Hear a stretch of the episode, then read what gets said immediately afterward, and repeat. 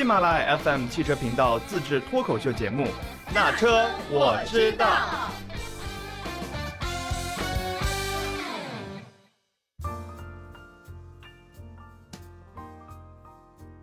Hello，大家好，欢迎收听本期的《那车我知道》，我是这周的一号代班主播小白，我是这周的二号代班主播宇飞。嗯。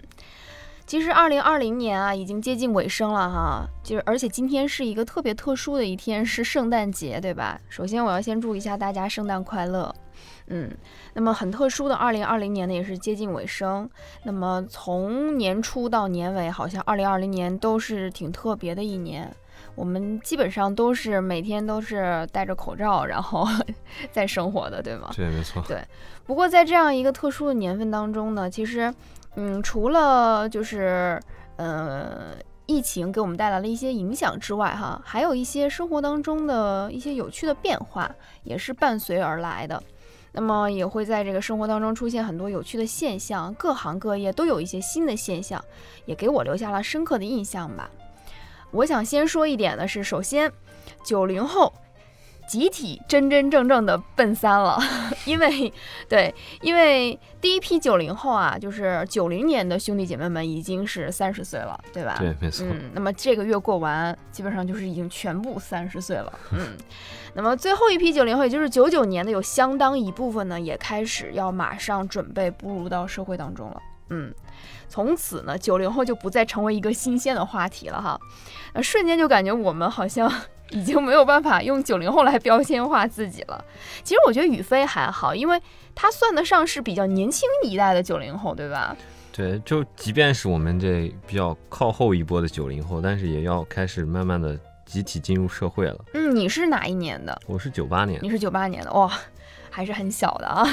对，那你是哪一年毕业？正常应该是。我是，如果是本科，明年毕业。明年对吧？嗯，所以说其实就是，嗯，大家都开始慢慢的就是二二零年、二一年，然后再往后二二年，可能差不多截止到二二年，如果本科就是大部分都毕业了，然后二二年、二三年，然后就差不多硕士啊，就是也都毕业了，对吧？对，开始逐渐的步入到社会当中了哈。嗯，没想到九零后也开始逐渐转成了这个中间的力量。那么其实除了这个之外呢，九零后集体奔三是一个呃大势所趋的现象哈。那还有一个呢，就是比较有趣的现象，就是我们的上半年基本上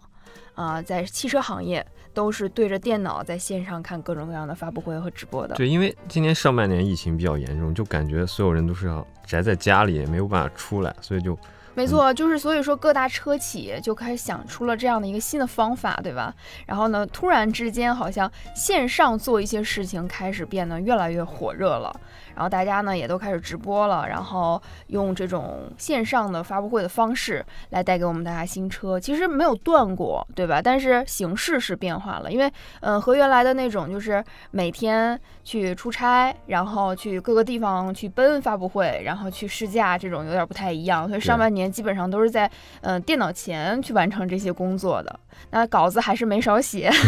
对，没错。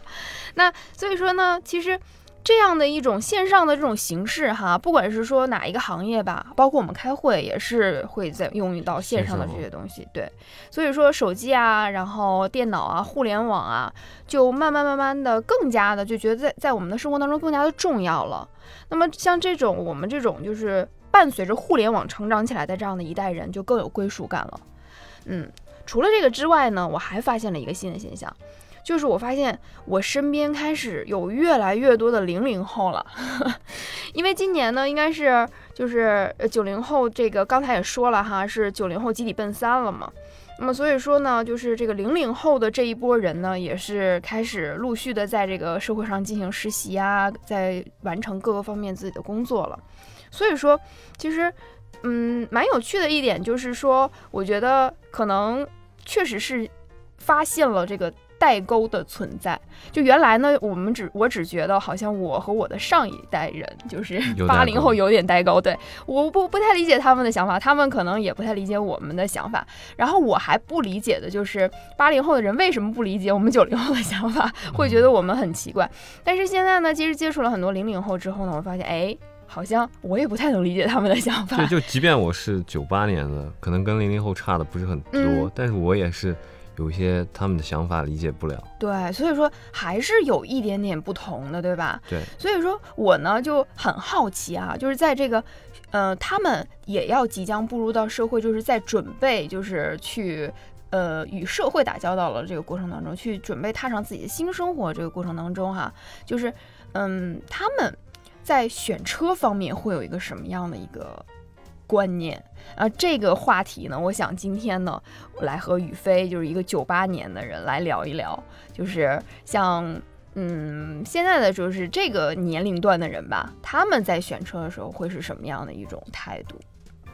虽然刚才我们说到了，说这个九零后已经不再是一个新鲜话题了哈，但是呢，其实九零后还是有分化的，因为九零九零后有一个九五年这个之分，对。对，九五年之前呢算得上是九五前，然后嗯。九五年之后呢，应该差不多到要到呃零七零八零九这样的一个年龄段，又是另外的一个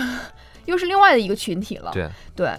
呃，其实今年啊，除了刚才我们所说到的这些比较热点的话题之外，哈，还有一个就是呃比较新鲜的发现嘛，就是我发现很多车企都喜欢打着 Z 世代这样的一个标签，就是很很多品牌啊，他们在发布的时候呢，都会说我们面向这我们推出的这款车，这款小车，这款大车是面向 Z 世代的。对他们会用一种就是 Z 时代的这种理念来呃定义和就是标签化自己的这种车型。对对，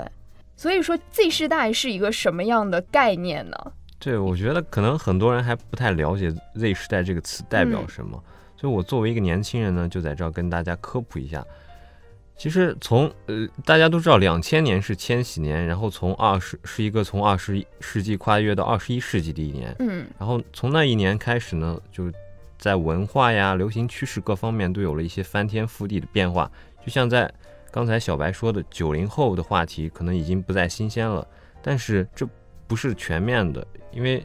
应该说是九零后、九五前的话题不再新鲜了。嗯，然后九五后，因为从九五后开始就是 Z 时代，因为 Z 时代就代表九五后，而 Z 时代的话题才刚刚开始兴起。嗯，所以说现在各大车企都喜欢把这个车型打上一个最更新的一个标签了，对吧？已经不再是我们面向的是九零后，我们面向的应该是九五后的这样的一个 Z 世代的这种新鲜人类，对对吧？其实刚才说到两千年是千禧年啊，然后我在想我我当时多少岁？不瞒大家说，我当时好像才七岁吧，对，也是刚上就是刚开始接受九年义务教育的时候哈。就是，嗯、其实，嗯、怎么说呢？就是，嗯、应该是 Z 世代应该算得上是在这个两千年的时候还未成年的这样的一波人，算得上是 Z 世代的，对吧？就是对九五后这样的一群人，所以他们有更多新鲜的想法。就像我刚才我说，我说我有的时候在面对某一些两千年就是零零后之后，我都已经不太知道他们的是什么想法了。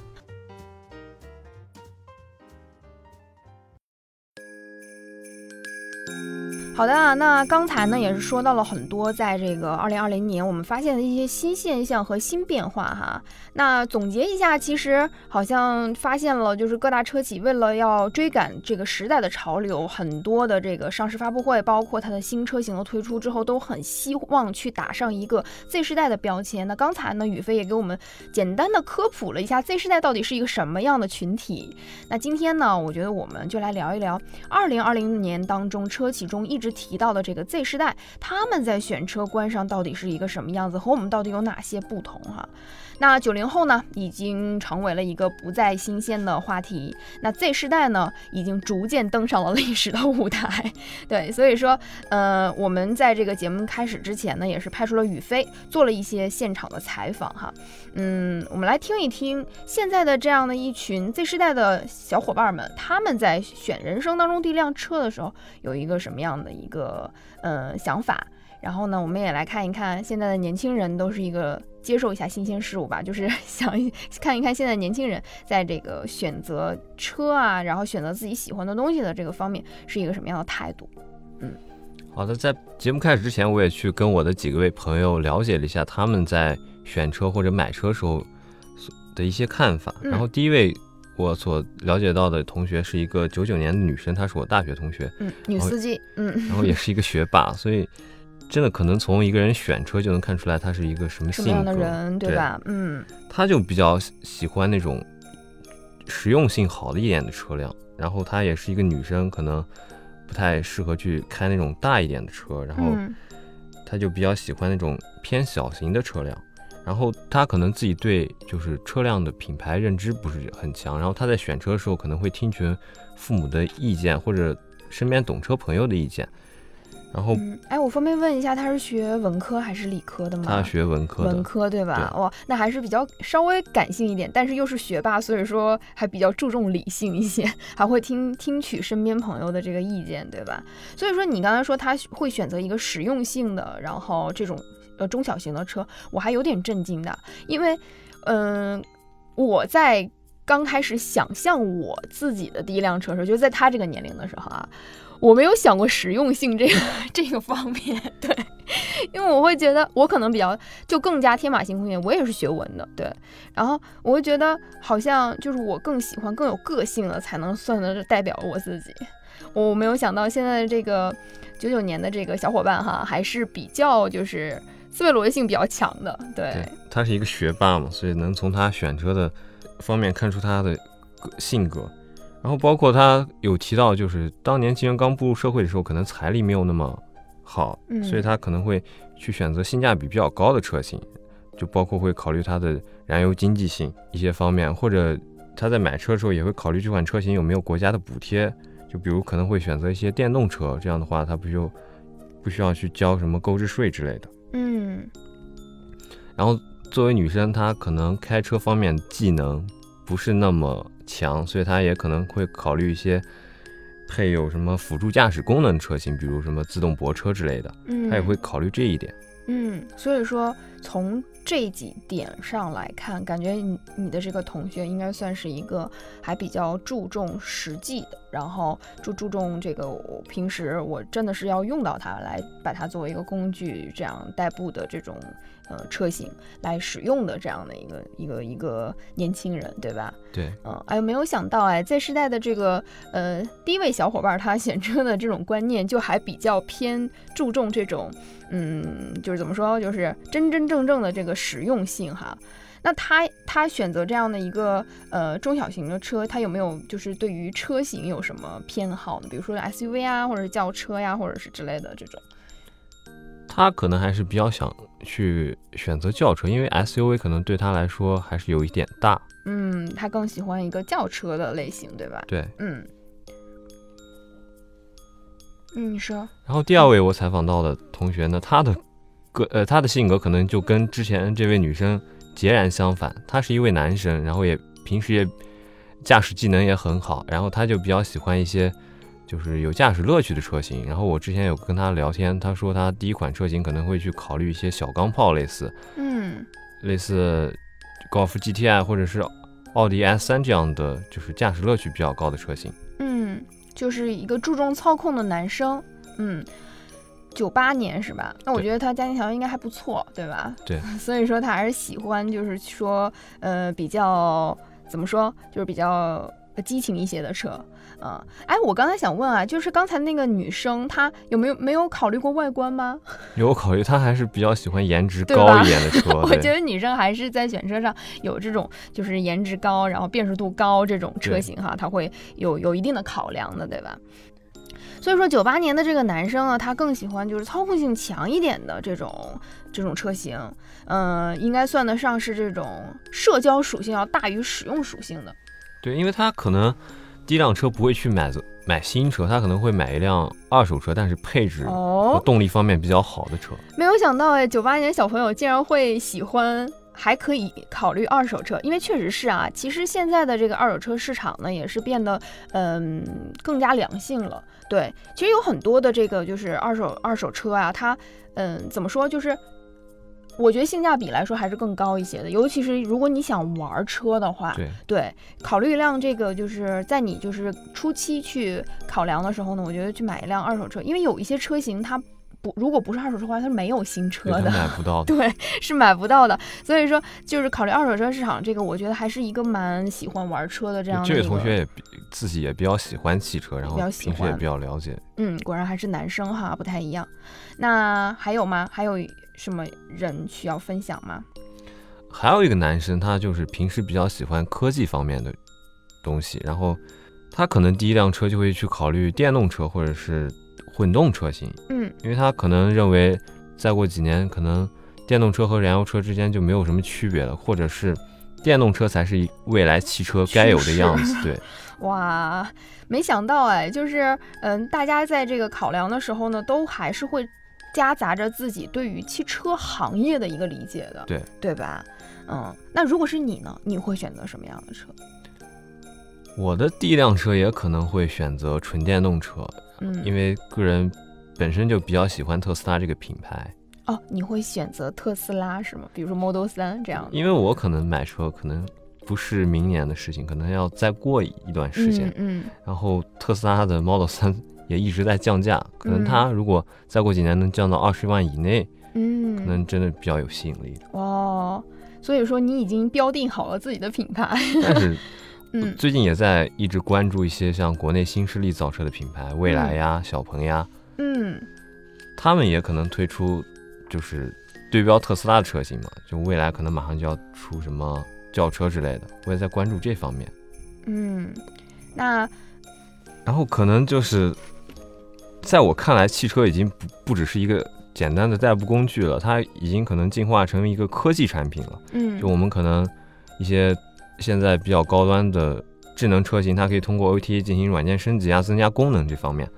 所以我可能以后会从一个选择科技产品的角度来选择汽车，嗯不会把它只是当当做一个